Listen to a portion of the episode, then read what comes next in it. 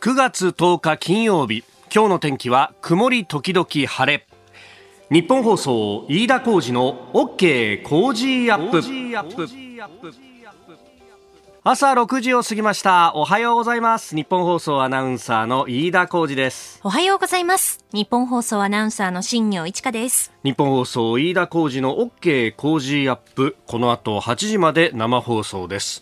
えー、東京オリンピック・パラリンピックがね、えー、終わって久しいというところで、あの昨日ですね、えーズームそこまで言うかで、はい、そのオリンピック・パラリンピックの選手村の村長の川淵三郎さんにお越しいただいてお話を聞いてね、ええ、で世界各国の人たちが満足して帰っていったぞと、うん、ね、あの番組やってるとねツイッターで、えいろいろと情報くれたりとかメールで情報くれたりとかね皆さんいろいろご協力いただくんですが、まあ、その中でツイッターでですね、えー、東京2020のオフィシャルツイートをリツイートしてくれた人がいてあのミライトアとソメイティがですね、えー、並んで手を振ってみんなを見送りするみたいな、はい、確かにちょっとグッとくるものがあるなみたいなね、うん、えー、動画を見ながらですね思い出したんですけれどもも、ここのところまたですね、東京2020っていうあのメールから、アドレスからメールが来るようになって。うんうんで、これ、水曜日に来たメールはですね、東京2020オリンピック応援ありがとうキャンペーン、かっこ JOC 主催っていうですね、ええー、プレゼント企画があるぞみたいなのが出たりとか、はい、結構後追いのプロモーションっていうのもいろいろやってんだなっていうね、えー、あの、ラグビーワールドカップの時に、確か話したことがあると思うんですけど、私、ワールド、ラグビーワールドカップの直前にですね、あの、まだコロナ前だったんで、ニュージーランドに旅行して、で、その時に、あの、クライストチャーチというところの地元のチームで、クルセイダーズっていうチームがあって、そこがスーパーラグビーっていう、まあ、あの、国をまたいだ、えー、ラグビーリーグで優勝したんですが、その試合を見にたまたま行くことができたんで、チケットを取ったら、その後、未だにプロモーションがガンガン来るんだと。後追いのプロモーションってのは意外と大事なんだみたいな話をしたんですが、東京2020も結構そこ頑張ってんだなと思ってですね。はい、で、この間、おっと思ったのが、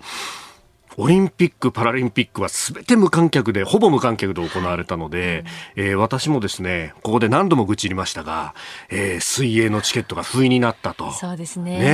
え、本当決勝見れたのによみたいな話をね、ここで散々愚痴ったと思うんですけど、はい、で、しかもまたうっかりしたことにですね、私、ホームプリントであの予約をしてたんですが、ええ、その、チケットを予約、プリントしないまま、直前でプリントアウトした方がいいだろう、これ、なんて思っていたら、えー、サイト閉まっちゃって、ああ、プリントアウトできなくなってる、どうしようと思っていたんですよ。そしたらなんか、今、プリントアウトできるらしいね。そうみたいですよね。ね。あの、13日まで。なんか、7日、今週の火曜から始まって、はい、来週の月曜13日までの間で、えー、まあ、PDF の形でなんかダウンロードができると。で、それをおのおの、まあ、プリンターでね、プリントアウトしてくださいねと。だから、プリンターにですね、あの、いい紙を手差しで刺せば、で、カラーでプリントすれば、多分、本物そっくりみたいな形にできるんじゃないかなと思ってですね。確かに、そうですね。そうそうそうそうそう。だからちょっとあの分厚い紙とかさ、持ってくればさ。光沢感ある感じのものを持ってくれば。そうなんだよ。でさ、ほら、うちの会社のプリンターもさ、一部にはカラーがあるじゃない？ありますね。そうだよ。あれでやればさ、あれでやればさってここで言うと多分総務に後から怒られるんだけど、お前カラープリント多いぞなんつってね、言われるとは思うんですが、そうだよね。でもこれさ、思い出にはなるよな。本当ですよね。今ちょっとサイト見ていて、そのホームプリントチケットどんな感じですよっていうふうな、うんうん、あのサンプルみたいな。見本みたいなものが載ってるんですけど、どう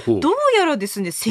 番号もこれは書かれているみたいなんですよね。マジで？はい。そうなんだ、うん、自分が本当だったらどこに座っていたんだろうみたいな。っていうことが分かりそうですね。で、それと、あれだよね、あの、石標みたいなのがさ、きっと、あの、いろんなところにさ、はい、転がってるだろうから、それで見れば。競技場のサイトとか見れば、見ればね。ありますからね。あるよね、大体ね。おそうすると、B の504はここかみたいなのが分かるわけだ。そうですね。それだけでもちょっと妄想は膨らむよね。で、自分が行った日の、こう、競技の結果とかを見ながらさ、ああ、そうか、誰々が金メダル取ったこのシーンだったかみたいなね。ええー、まあでも、来週の月曜日までなんで、まあちょっとね、あのー、持ってる方は早めにっていうか、新業さんはパラリンピックは特にいっぱいチケット取ったもんね。そうなんですよ。この時はまだそのパラリンピック現地取材できるかわからなかったので、チケットもいろいろ買っていて、うん、で、もしね、現地取材できるのであれば、あの、家族や友達にそのリセールというか、そういう形で、ね、譲ることできた、ね、譲ることもできたので、そうしようかなと思ってたので、たくさんそのチケットわるんですよね。はい。しかし懐かしいね。あの時はさ、ちょうどこう日付が変わるぐらいのね、午前3時とか4時ぐらいに抽選結果が出るんで、そうでした。番組に大体みんなスタッフが集まって、わあ、これ当たったとか、一つも当たんなかったみたいなね、えー、繰り広げていたのを思い出しますが。本当です私も一番最初はカートに入れっぱなしで、そうだそうだ応募ができなかったんですよ。オリンピックのチケット。そうだ。決済というかね、はい、応募できなかった。応募すらしてなかったって、その手前で止まっていて、もう戦いの土俵にすら上がってなくて、そうだそうだすごく落ち込んでいたのも。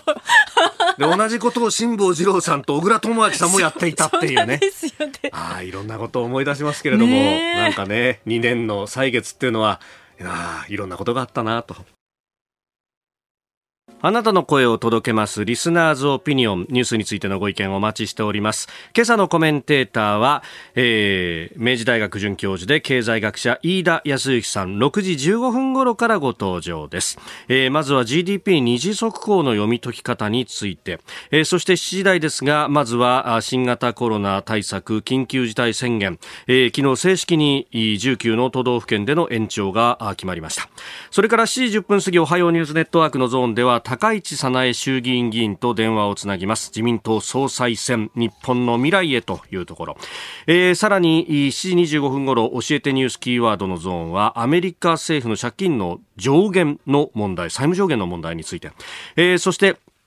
7時40分ごろスクープアップのゾーンでは甘利明税調会長に直撃。マイナンバーカードデジタル化日本の技術のビジネス化などについて伺ってまいります。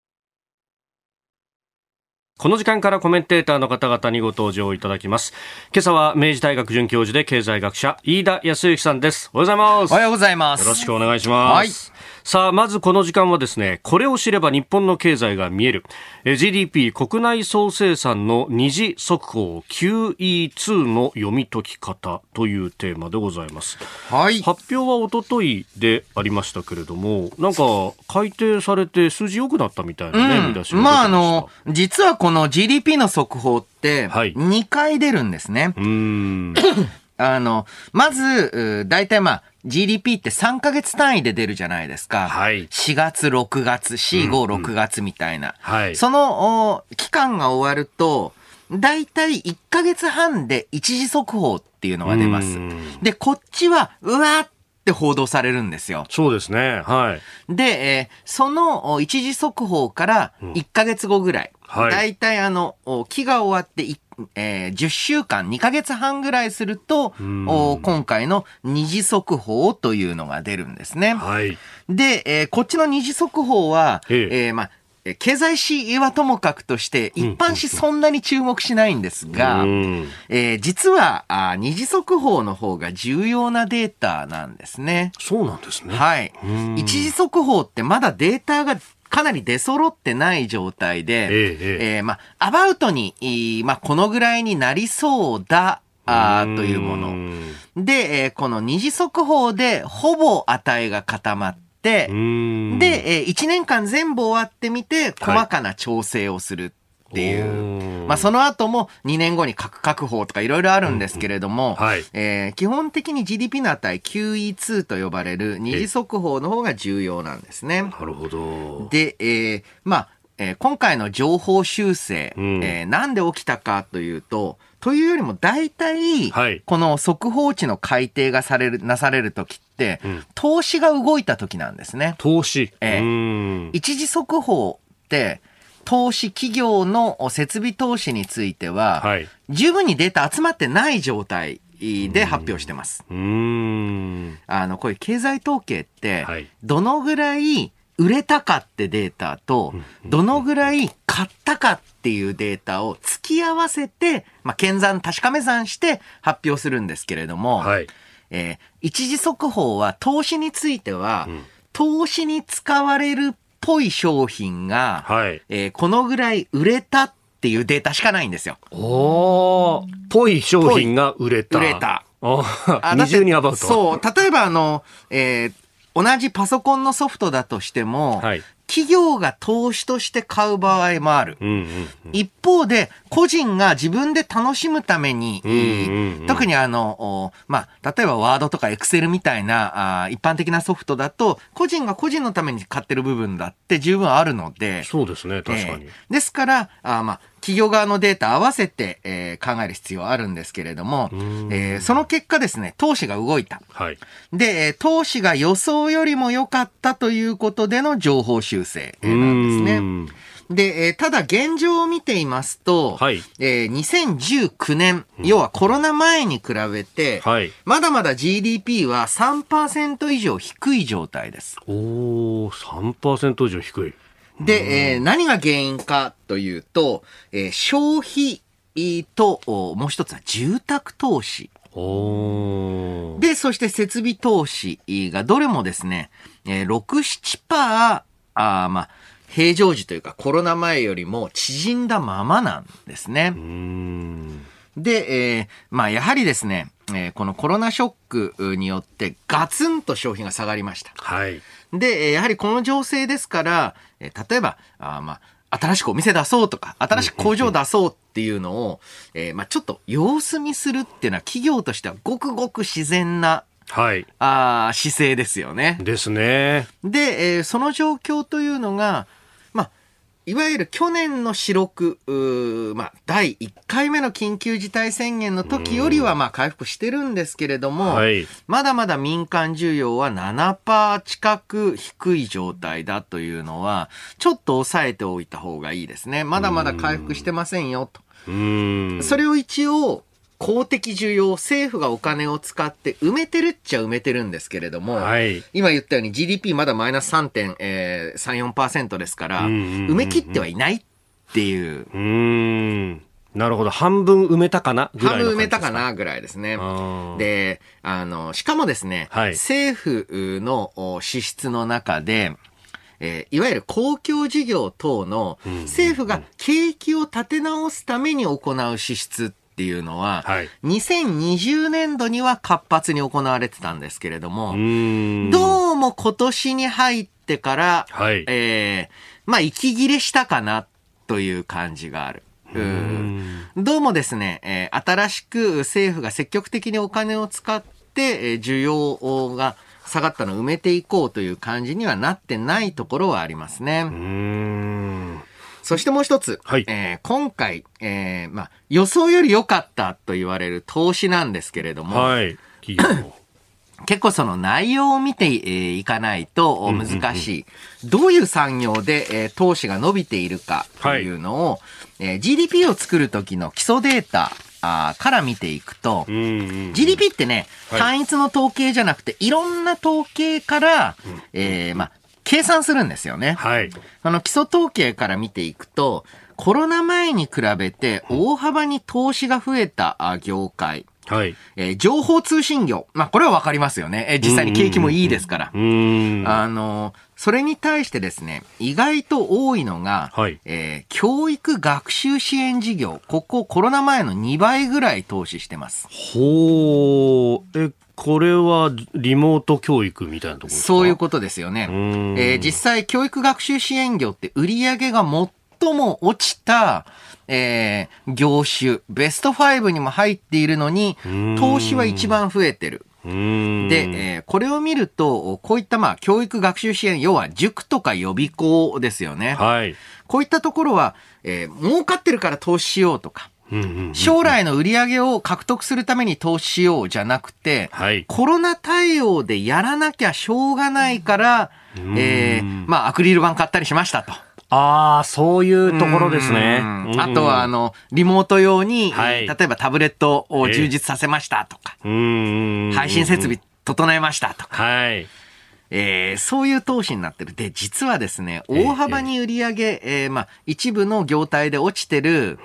飲食サービスも、はい、まあ、こういった大幅な増加ではないんですけど、設備投資ちょっと増えたりしてるんですね。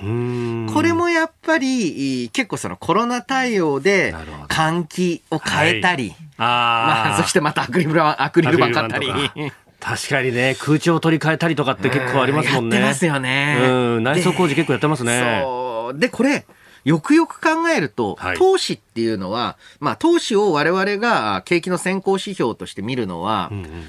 投資を企業が行うってことは、企業はこれから売り上げが伸びていくと思うってるし、うんうんうんうん、その投資がもっとかけた額以上にその後で利益として返ってくる。はい。だから、うん、あまあ、企業は投資を行うし、エコノミストは、あ、投資が増えたってことは、これは先行きいいなって思うわけなんですけど、このコロナ関連の、もう、鍵括弧付きの投資って、えー、これ、投資なのかなっていう。危機対応というかね。そう、危機対応で、えー、かかっちゃったコストに過ぎないんじゃないかっていう。なるほど。投資に分類して果たしていいのかってところですか。そうなんですよね。うん正直、まあ、えー、コロナの出口がどういうものになるかわかりませんが、はい、えー、塾予備校産業で、えー、ずっとリモートが中心になるって、あ考えづらいですし、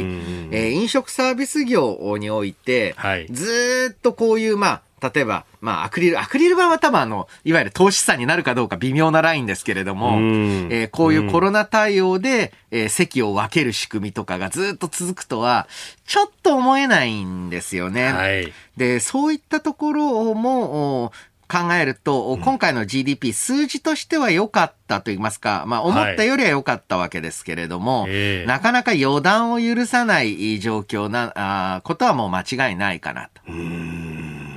まあ、やっぱり、こう、細かく見ていかないとわからないことってのはいっぱいあるんですね。そうですね。うん、えー、まずは、GDP 二次速報の見方、読み解き方、お話しいただきました。ここが気になるプラススタジオに長官各紙が入ってまいりました、えー、昨日のですね、えー、菅総理の会見の模様、まあ、あのこれを一面トップから書く新聞もありますし、うん、まあ、トップじゃないにせよ、うん、写真付きでというところも多いという感じです、まあ、ちょっとねなんかあの自分の言葉で喋ったんじゃないかなっていうようなエモーショナルなところがあったりもいたしました。朝日新聞一面トップは医療確保できず反省。それから、えー、産経が一面トップで、えー、県境またぐ移動容認という、うん、まあ、緩和方針について書いてます。えー、毎日も緩和方針についてワクチン検査で制限緩和というあたり。まあ、これ、あの、東京新聞も行動制限緩和政府が方針と書いてますが、はい、後ほど7時台で、えー、また取り上げていこうと思っております。えー、日経も宣言解除医療負荷を重視と。うん書いてますが、読売だけがちょっと違っていて、えー、SBI ホールディングス、インターネット金融大手ですが、が、あの、新生銀行に対して TOB、えー、株式公開買い付けを行うと、うん、で、これが敵対的買収に発展もというふうに書いています。また、日経も経済面などでね、えー、大きく取り上げておりますそうですね。はい、今、の、いわゆる銀行の再編というのは非常に大きな課題になっていて、うんうん、中でも SBI は、あ地銀の、はい、えー、まあ、えー、多くの地銀の株主となることを通じて、えー、この地銀というのをどうやってネットワーク化して、えー、次世代というのに残していくのかというところに非常に一生懸命なところです。はい、えー、で、実際ですね、現在のコロナ禍においても、はい、えー、まあ、その企業とか、もっと小さいところだと個人の商店とかにとって地域の金融機関ってものすごく重要だし、えー、まあ、ある意味都市銀のようなメガバンでは決してカバーできない仕事である一方で、やっぱりその、県っていう単位だけで、はい、えー、はちょっと経済活動完結しないんですよ。当たり前ですけれども、どの商売も。はい。という中でどういうふうにこれから地銀があ生き残っていくか、えー、こういったあ、まあえー、統一的な意思を持った、あまあえー、経営体っていうのが複数の地銀っていうのを保有する形っていうのも一つの方法だし、また別の地銀は、あいわゆる複数の銀行間で業務を提携する形で、はい、えー、まあ、同盟関係によって、生き残りを図ろうとしたり、これからやはり地域金融機関っていうのがどういう形で生き残っていくのかというのは、ここ数年でどっちの方向性なのか、統一、まあ、もう一つはもうもちろんあの、比較的大きい地銀、よくメガ地銀っていう、あの変な言い方したりしますけれども、メガ地銀が中小校を飲み込んでいく形なのか、合唱連行じゃないですけれども、同盟関係なのか、また、今回の SBI のように、どこか、あまあ、統一的な会社というのが複数の銀行っていうのを保有する、または、えー、関連会社として、えー、まあ、か、関わっていく。どういう形になるのかっていうのが、どれがメインなのかまだ見えてない感じですよね。SBI は資本提携先として、これ、あの日経が金融経済面に出てますけれども、島根銀行だったり、福島銀行、筑豊銀行、清水銀行などなどというところを、うん、まあ、株式の保有等々していると。で、今回はそれのまあ束ねるところに新生銀行を置こうとするとそうですね。で、えー、まあこれ、名前上がったところを見てもわかると思うんですけれども、はい、いずれも、うん、まあ、えー、非常に人口規模等からして経営が厳しい。または、県内トップ校じゃない。なるほど。っていう、はい、どちらかのケースが多くて、えー、その意味ではこの新生銀行が束ね役となってという、うんうん、えー、形を模索するのはすごく理解できるところですよね。えー、今日のここが気になるプラス一面のご紹介そして、えー、新生銀行を SBI が TOB 模索というところを取り上げました。ここでポッドキャスト YouTube でお聞きのあなたにお知らせです。ラジオ局日本放送飯田浩司の OK コージーアップ週末増刊号を毎週土曜日の午後に配信しています。1週間のニュースの振り返りそしてこれからのニュースの予定さらにトレーダーで株ブロガーのひなさんが今週の株式市場のまとめと来週の見通しについてお送りします。後半には Cozy up コメンテーターがゲストと対談するコーナー。今月はジャーナリストの長谷川幸洋さん。麗澤大学の西岡努さん登場です。朝鮮半島問題北朝鮮をテーマにお送りします。週末もぜひチェックしてください。では7時台最初に取り上げるニュースはこちらです。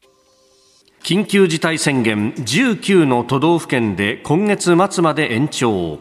政府は昨日緊急事態宣言について発令中の21の都道府県のうち19の都道府県の期限を今月12日から30日まで延長することを決めました。宮城県と岡山県はまん延防止等重点措置に引き下げます。また緊急事態宣言と重点措置の下でもワクチン接種済みなどを条件に行動制限を緩和していく方針も決定しております。えー、ということで、もう9月末まで、うん、えー、宣言宣言が出ると、うん、もう今年は宣言のない日がほとんど都心だとないんじゃないかそうですね、都心部だと、緊急事態宣言でも、重点措置でもない期間というのが1か月未満なんですよね、今年。もう9月もね、半ばまで来てるのに。で、えー、そしてこれ、都内の方、あまた通勤の方も、なんとなく気づかれているかと思いますが、はい、今時の緊急事態宣言って、うん、そんなに人で変わらなかったですよね。そうですね。はい。うん、で、えー、まあ、観光地とで、まあ、さすがにあの、夜大宴会とか、まあ、やってる人ってあんまりいないですけれども、えーはい、一般的な活動を通勤通学等についてそんなに変わるところなく、うん、あとあの夏休みだったこともあってイベント会場とか結構ごった返してたりしたんですが、はい、まあ減るときは減ると。うんうん、で、えー、これは私あの医療医学の専門家ではないんですけれどもこの行動制限が本当にどの程度感染拡大防止に寄与したのかというのは、はい、えー、事後に検証されなければならないと。うん実際、やはりですね、ニュージーランドやオーストラリアのような強いロックダウンで抑え込むと言っていた国が完全に方針転換しつつありますね。はい、えそういったものも合わせて考える必要ありますし、まあ、あの、菅内閣、はい、まあ、えー、総理が、あの、まあ、総裁選立候補されないということを、まあ、宣言して以来、はい、えー、むしろですね、ええ。ー、これは菅さんのすごいところだなと思うのは、うん、みんなが嫌がりそうなことといいますか、えー、総理になったらできればやりたくなさそうなことをバンバン決定していくと。で、えー、このあ、正直ですね、このコロナショックからの出口って超難しいんですよ。みんなが納得する方法なんてない。と思います。で、そういった中で、はい、えー、接種証明、陰性証明を活用し、えー、11月、まあ10月から11月にかけて制限を緩和していきたいと。この意思決定をちゃんと置き土産として、これ以外にもたくさんあるんですけれども、はい、あの、残してくれたと。やっぱりこの、菅総理っていうのは仕事人だったんだなと、えー、改めて、えー、で、その一方で、えー、やはりですね、はい、この菅総理がそのコミュニケーションであったり発信の面で足りなかった部分っていうのをどう補っていくのか。逆に発信力だけあって、口だけうまいって言われても困るんですけれども、えやはりその両方っていうのを発信力があって、えかつ政策の実行力があるっていう、うん、えー、首相、または、えー、しっかりと、その、自分が足りない、総理が足りないところを補うような補佐役、はい、こういったものをしっかり組み合わせたら、やっぱ長期政権になるし、えー、まあ実際だから、あ安倍、えー、政権っていうのは菅官房長官でも持っていたところってのはかなりあると。毎日2回ね、うん、会見をやり、で、かつ実行力っていうものがものすごかったと。いやですから、あ次の総理は、総理自身の資質ももちろんなんですけれども、うん、誰が、あまあ、官房長官なり、はい、えまたは、えー、主要なポストに就くのか、あそれによって、えー、まあ、政策の実行力っていうのも変わっていくんだろうなと感じるところですよね。うん。まあ、これね、あの、今までだったら出口の話をしだすと気が緩んでしまうからやめた方がいいみたいなことがね、うん、出てきて、ね、そうね、これね、一生続けるわけにはいかないんで。そうですよね。どこなんだっていうのを議論し始めてくれたと。うんうんうん、これ最初にやるのが一番大変なんですよ。うん、えー、絶対批判される人。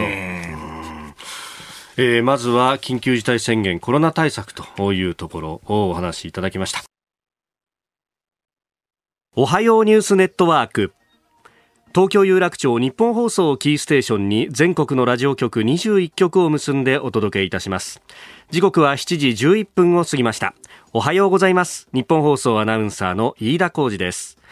今朝のコメンテーターは明治大学准教授で経済学者の飯田康之さん。取り上げるニュースこちらです。高市早苗衆議院議員に聞く自民党総裁選そして日本の未来への提言。高市早苗前総務大臣はおととい水曜日国会内で記者会見し自民党総裁選に出馬すると正式表明しました。女性議員の立候補は2008年の小池百合子氏以来となります。政治信条が近いとされる安倍前総理大臣のほかかつて所属した現細田派の一部あるいは保守系議員が支援を表明しております。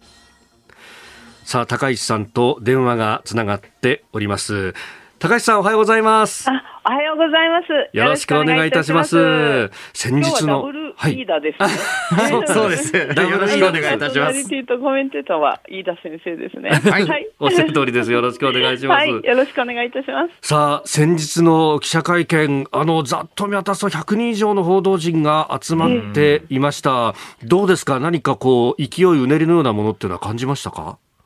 はい、あのー、たくさんの方に取材に来ていただいて、とてもありがたく思っております。あの密にならないように、まあ、相当、あの、そうですよね、スタッフも工夫をしておりましたが、えー、はい、あの、あそこで、こう、政策を一つ一つ、あの、はい、細かいところまで数字も含めて、うん、えー、話していらっしゃいましたが、あの、インフレ率のね、物価目標2%まで、プライマリーバランスの凍結等々と、あの辺っていうのは結構様々な反響があるんじゃないですか？そうですね、でもあの特に反対の意見はいただいておりません、うん、もうこれぐらい思い切ってやらないと、はい、あの今の日本が直面する状況というものを改善できませんので。さあ、経済政策あたりについても、飯田さん、お願いします。はい、えー、明治大学の飯田でございます。よろしくお願いします。はい、よろしくお願い申し上げます。えー、やはりあの、今回、総裁選の主要な、あまあ、候補者、あまあ、岸田さん、河野さん、はい。えー、そして高市さんとなると、はい、高市さんがも一番あの、経済政策について具体的な、あの、提言が多いという印象です。はい、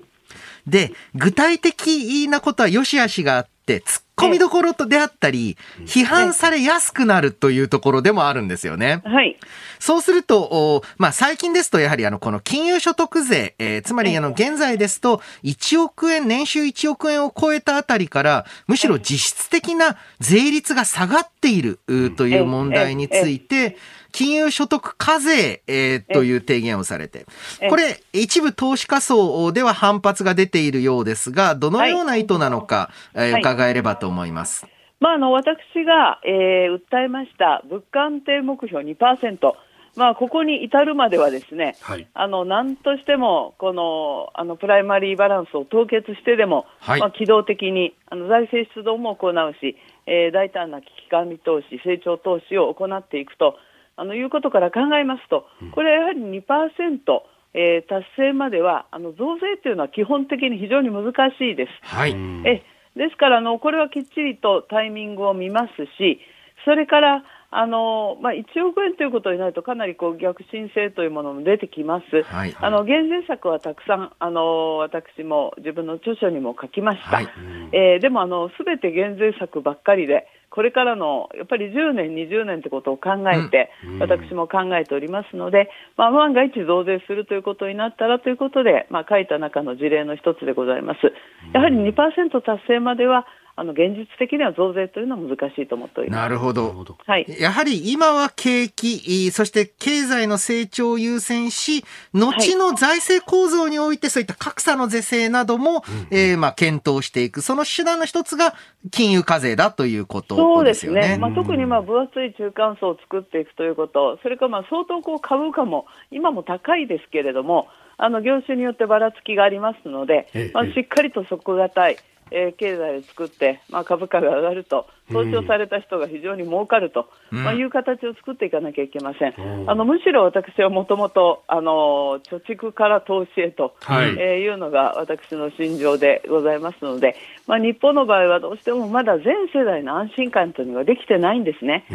あの将来のためにやっぱりこれは現金で置いとかなきゃと。でまあ、投資についてもこわごわということがありますけれども、はい、あのやはりこの投資教育と、まあ、いうものも割と幼い頃からあの普通にあの小学生ぐらいからですね親からあのアメリカの場合なんかだったら親から教えてもらったりまたあの諸外国でも投資教育っていうのをやっている、えー、ところがありますので、はい、まあ、そういったことをしっかりとあの環境を整えて、まあ、むしろ本当にあの莫大な、えー、この預貯金がございますので、はい、えー、投資を皆さんがあの興味を持ってやっていただく環境を作るっていうのは大事だと思っておりますね。なるほど。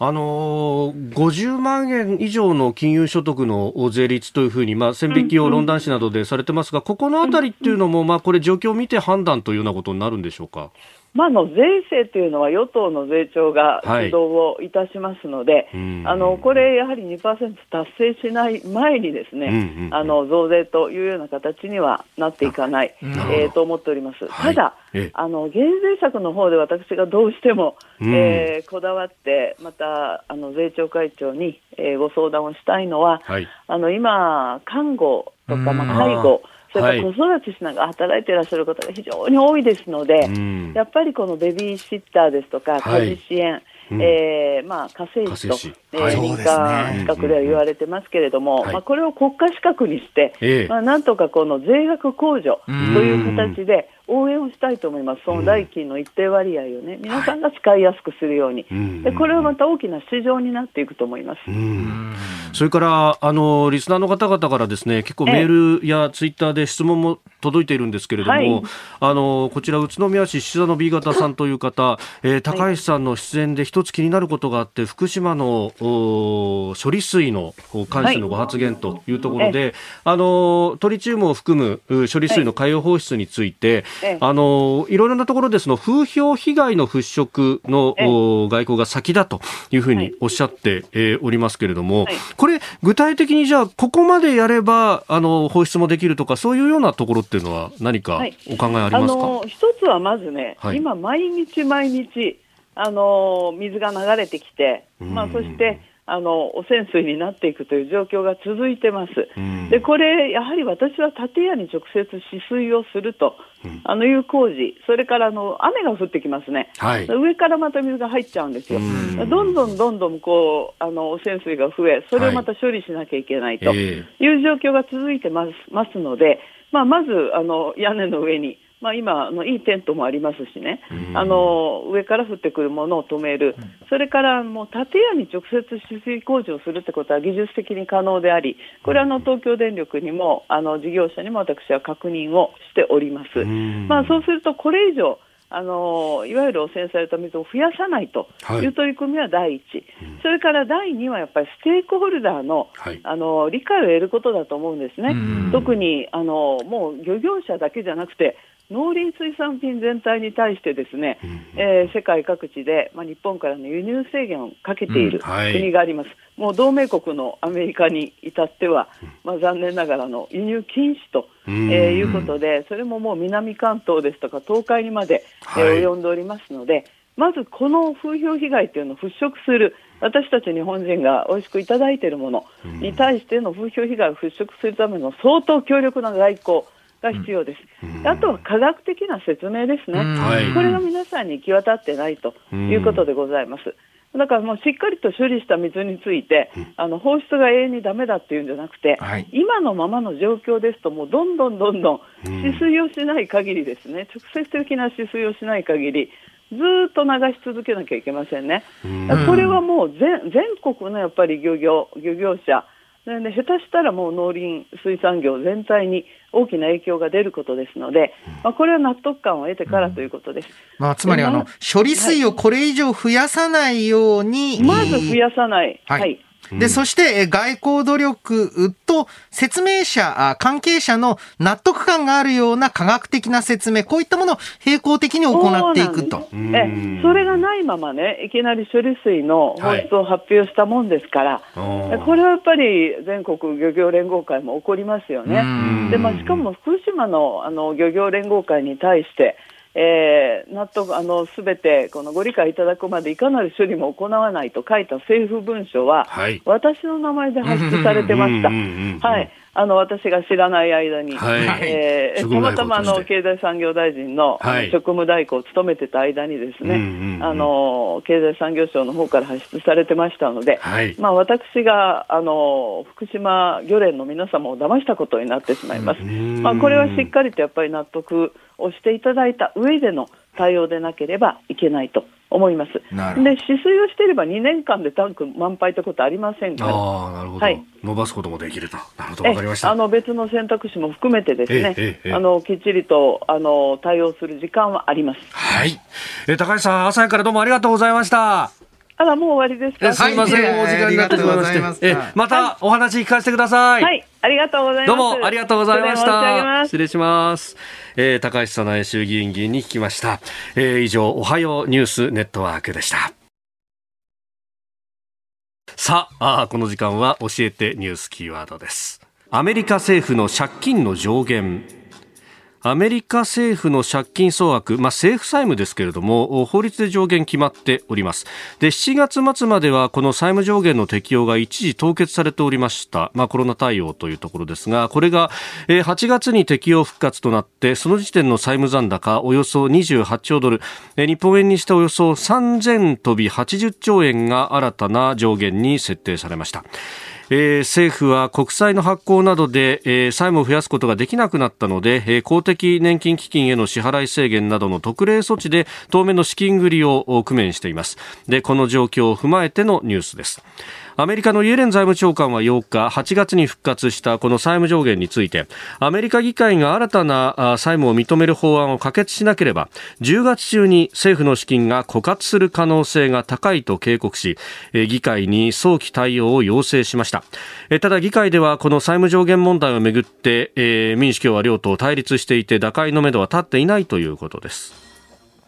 お互いがお互いのせいにしてるっていうところがあるみたいですが。はいはい、まあ、ただこの、アメリカの政府の負債上限の問題というのは、はい、必ず、まあ、えー、こういった形で問題になってくるんですね。で、えー、まあ、過去の例を見ますと、2011年、13年、15年、17年、19年、と、えー、アメリカ政府の、まあ、債務上限、えー、をつついて、えー、これ、スはデフォルト云々みたいなニュースが駆け巡るんですが、これ不思議ですね。2年に1回なんですね。はい。えー、要はですね、その度に、2年間、はい、うん、まあ、えー、要はこの法律をペンディングする、適用しないという、特例の、まあ、法案を通したり、まあ、また債務条件自体を引き上げたこともあり、あるんですけれども、えー、大体2年間延長するってやるので、はい、えー、次はあ2023年にね、この問題とお会いしましょうって言うと終わってしまうんですが、で、えー、まあ、これはですね、日本とアメリカで制度が大きく違います。はい、日本の場合は、国が、えー、まあ、政府が負債を発行する、まあ、借金をする場合には、はい、つどつどでで国会の議決が必要です。あの、要は特例交際に関する法律というのを、はい、正式名称すごい長いんで覚えられないんですけど、えー、毎回毎回違う法律を通して、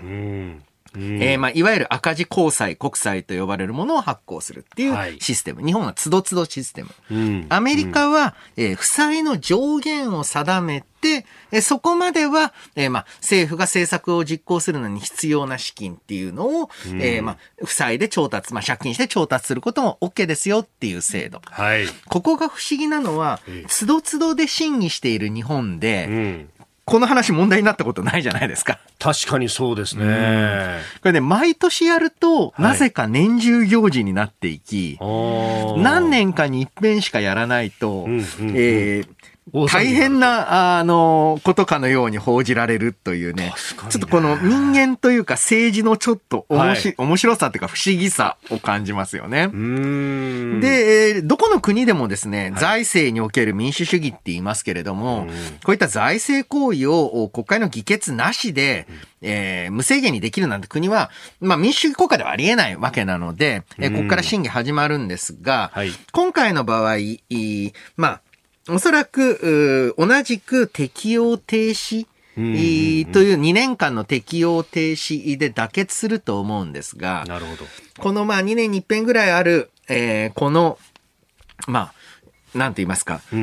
ん、このあの、行事、年中行事。ね、はい。駆け引き、まあ、単純に言うとアメリカ なんで2年かっていうと、はい、選挙が2年おきなので。あ、やっぱりそういうことですか。だって1年ごとやったって同じメンバーでやるわけなので、意味ないじゃないですか。だから大体2年っていうふうにするんですけれども。しかもそうだ、会員は2年で全員改選ですもんね。そうなんです、そうなんです。ですから2年間ごと、まあやっていくんですが、でもその度にですね、はい、えー、民主共和両党の間でチキンレースみたいになるんですよね。えー、だって、最終的には、あこの、あの、債務上限の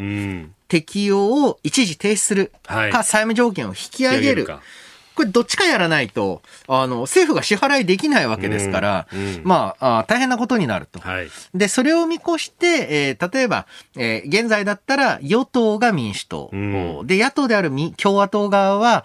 これを盾にして何か少し自分たちの要求を通そうって方になる。こういった駆け引きの材料なので、あまりデフォルトとかね、極端なことは想定しないでいいと思います。はい、なるほど。えー、キーワードアメリカ政府の債務上限でした。続いて、ここだけニューススクープアップです。この時間、最後のニュースを、スクープアップ工事未来提言、甘利明税制調査会長に直撃。今週の OK 工事アップはワクチン経済総裁選。河野大臣甘利税調会長も登場。工事未来提言。最終日の今朝は昨日に続いて自民党税制調査会長で衆院議員甘利明さんへのインタビューをお送りいたします。今日はですね、マイナンバーカードですとかデジタル化、そして日本の技術のビジネス化、まあ、あの、この先の話というところを伺っております。はい、ではまず聞いていただきましょう。コロナ禍において給付金を出そう。あいマイナンバーを使おう。でもこれは法律で こっちには使えないからとか。そこのところこうふと国内に目を移すとっていうところは甘利さん感じるところあるんじゃないですか？ものすごく感じますよ。だって私 マイナンバーカード担当大臣そうでしたよね、ええ、それで、はい、そのマイナンバーがなぜ必要かというと日本ってですね私を証明する公的な仕組みってないんですよ全国民を。で郵便局行ってね書き留めが来てる受け取るっていうのに免許証を出してくださいと、はい、免許証私ありますよ、免許持ってない人何出すんですか？でマイナンバーカードっていうのは全国民が日本国政府が私です、うん、これは私ですって証明書ですからそれを全国民が持つってね当たり前なんですよ。データ社会とかデジタル社会って一丁目一番地っていうのは自分が私以外私じゃないっていうことを証明できることなんです。はい、それがなければあの電子社会キャッシュレス社会っていうのは動かないんですと。うんところが、もう野党は反対してですね、うん、まあ、分かったような分かんないような理屈つけて反対して、その結果がこうじゃねえかと。うん。ね、はい、給付金がいかねえだけしからんってね、あの上向いて言ってくださいと、帰ってくるから自分にと。ね、私は担当大臣で、ね、どんだけ苦労したか知ってますかと。当時からですね、マイナンバーカードが普及するためにどうしたらいいんだっていうのは、キラーコンテンツを載せろと。キラーコンテンツっていうのは、絶対必要なコンテンツ。一番いいのは、保険証と免許証だ。ね。保険証と免許証がこのデータに乗っかってったら、いつも持って歩くでしょう。うんでようやく、まあ、この10月から搭載をされるようになるわけです。免許証も遅れてきます。うん、ただ免許証もやっぱりね日本の感情ってね、はい、所管はね俺のもんだと、うん、話さないですね。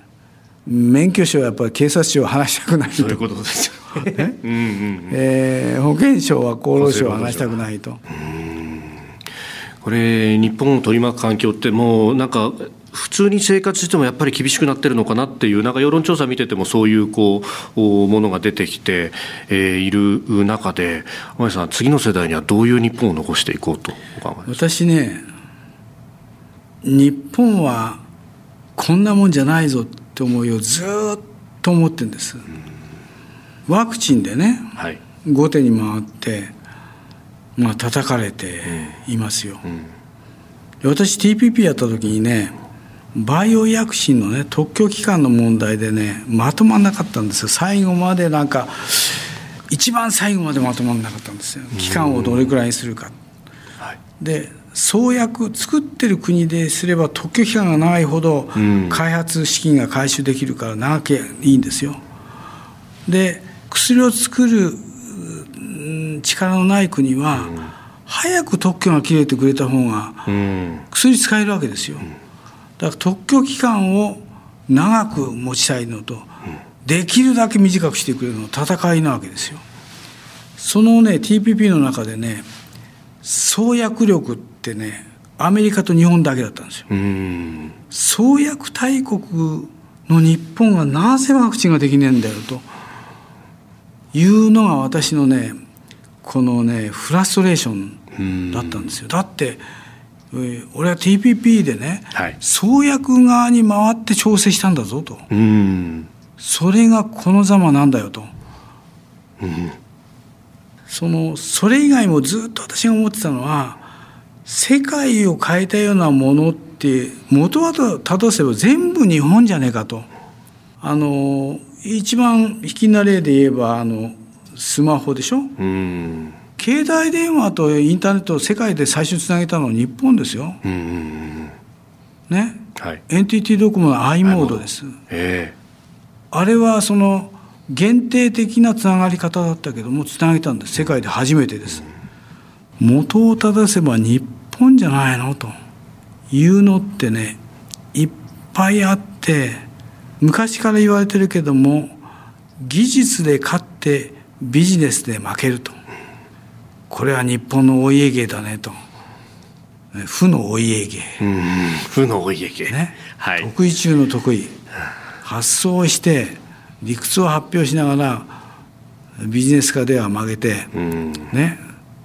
それをわざわざ使ってると、はい、こんなもんじゃねえぞとワクチンだって、うん、技術開発イノベーションだって私の思いで10年間かけて仕組みをずっと作ってきたんです野党の時から、うん、絶対に Japan as number one again を実現してみせると、うん、言ってやってきているチームがあるんですよ。えー、産業政策どっかに補助金つければ、そんなもんじゃないんですよね。だからお金が生きるようにしなきゃいけないと思うんですよ。いやお話聞いてるとちょっといや夢というか。だから日本はこんなもんじゃないぞと、はいいうのは私のタイトルですからワクチン開発も含めて。うん。さんそれを先頭に立って引っ張ってってくださいよ。はい頑張りますよ、えー、甘利明さんにお話伺いました。どうもありがとうございました。どうもありがとうございました甘利さんのインタビューの模様をお聞きいただきました。はい、まあ、そのね、えー、ビジネスに、うん、えー、するっていうところで、まあ、あの、大学への、まあ、補助で基金の10兆円積んでと、はい、で、それでいろんなところにある、こう、えー、種の部分を、こう、ビジネスとつなげてっていう、まあ、仕組み作りと、そして予算とというのもやってきたんだという話もね、熱く熱くされているそうですね。まあ、まさにあの、このマイナンバーの話、今回のコロナの中で、その重要性ってのがよく分かったんじゃないでしょうか。はいえー、持続化給付金、申請からかなり早期で振り込まれました。つまり持続化給付金っていうのは、企業に対する補助金ですね。支援金、なぜならば、法人は全部法人ナンバーで管理されてるからです。一方で、個人に対しての支給は、まあ、自治体によっては遅れに遅れに遅れた、うんうんうん、でこれは番号によって管理されてないから、はい、なんですね。うん、で、えー、この戸籍であったり住民票の制度っていうのを、うん、えー、正直、えー、いつの時代だという状況のまま放置してしまったと。うん、で、えー、このマイナンバーの付与によって、はい、えー、まあ、昔は野党はね、なんかプライバシーがとかっていうんですけど、ね、どういうプライバシーが失われるのかよくわかんないんですね。なんとなく、なんとなく変わるのが嫌だというのを、プライバシーって名前でごまかしてきた。あわけですね。そういったところを変えていく、結構この構造改革であったり、はい、規制改革、そして成長戦略って、このモグラ叩きみたいなところがあって、あの、財政金融政策に比べると超地味なんですよ。なるほど。それを一つ一つそう進めていくっていうのもやはり政治にとっての使命なんじゃないですかね、はい、メールもいただいてます。早尾教授さんさん川崎市麻生区の方。マイナンバーってもともと社会保障税番号制度というのが正式な名称で金融資産とマイナンバーを紐付けて納税の公平化を目指すもんだと思ってました。でそれがいつの間にか便利を売り物にするマイナンバーになってしまってますがマイナンバー本来の目的で使って脱税を摘発し税の公平化を推進するというアピールはどうしてできないんでしょうか？我々サラリーマンは源泉徴収で丸裸にすでにされていますよ。まあね東郷さんとかね、えー、いろいろありましたけれども、もっとサラリーマンに対して訴えるべきなんじゃないですか？というご指摘です。全くまあその通りでありまして、えー、まさにですね、これって再入庁構想ともつながっていくんですけれども、社会保障とも一体で社会保障と税と、はい、えー、そしてこういった給付のようなあ措置の場合、こういうの全部一体的に運用できるっていうのが重要ですし、え当然口座との紐付けっていうのも、はい、え推進していかなければならない。で、プライバシーがって言いますけれども、別に全口座紐付けろって話は、多分どの政治家もされていない。そうですね。一個紐付けろと。はい。えー、それだけで、えー、まあ、えー、様々な利便性高まりますし、そして、えー、まあ、社会保障、税、別々になっている制度というのを一元把握できる。うんうん、その意味合いって大きいと思うんですが、が、あが、なんとなくそっちはあまり表に言わないですよね。そ、ね、れやると、給付付きの税額控除とか、まあ、高橋さんがまさにおっしゃってますが、すね、楽にできるわけですよね。そうなんです。うん。えー、今日のスクープアップ、甘利明税調会長に直撃、お送りいたしました。特報、禁断の衝撃作公開。決戦は9月じゃ。玉取ったる赤坂や六本木がなんぼのもんじゃいあの大物が続々と登場。あの甘利先生が直々にお出ましとはのおおワクチンじゃ！ワクチン持ってこい！今度のおじきに恥かかせるわけにはいかんのじゃい！1都3県東京神奈川千葉埼玉を巻き込んだ血で血を洗うラジオ界の構想が勃発。聞いとるやつは全員集合じゃとにかく頭数揃えるんじゃポッドキャスト YouTube 何を聞いても一緒じゃここでは戦う番組しか生き残れないしのぶの言わず飯田浩二の OK 工事アップを聞いたと言うんじゃ平日の朝6時から8時の2時間日本放送じゃ聴取者には豪華特典もプレゼント聞いたリスナーのために千葉の米100人分集めとったで。ワクチン経済総裁選河野太郎大臣甘利明税調会長も登場。コージー未来提言日本放送で9月上旬公開。聞かないやつは豚箱叩き込んじゃる。ええな飯田浩二アナウンサーもちょっとだけ出演の映画、古老の地レベル2絶賛公開中です。こちらもぜひご覧ください。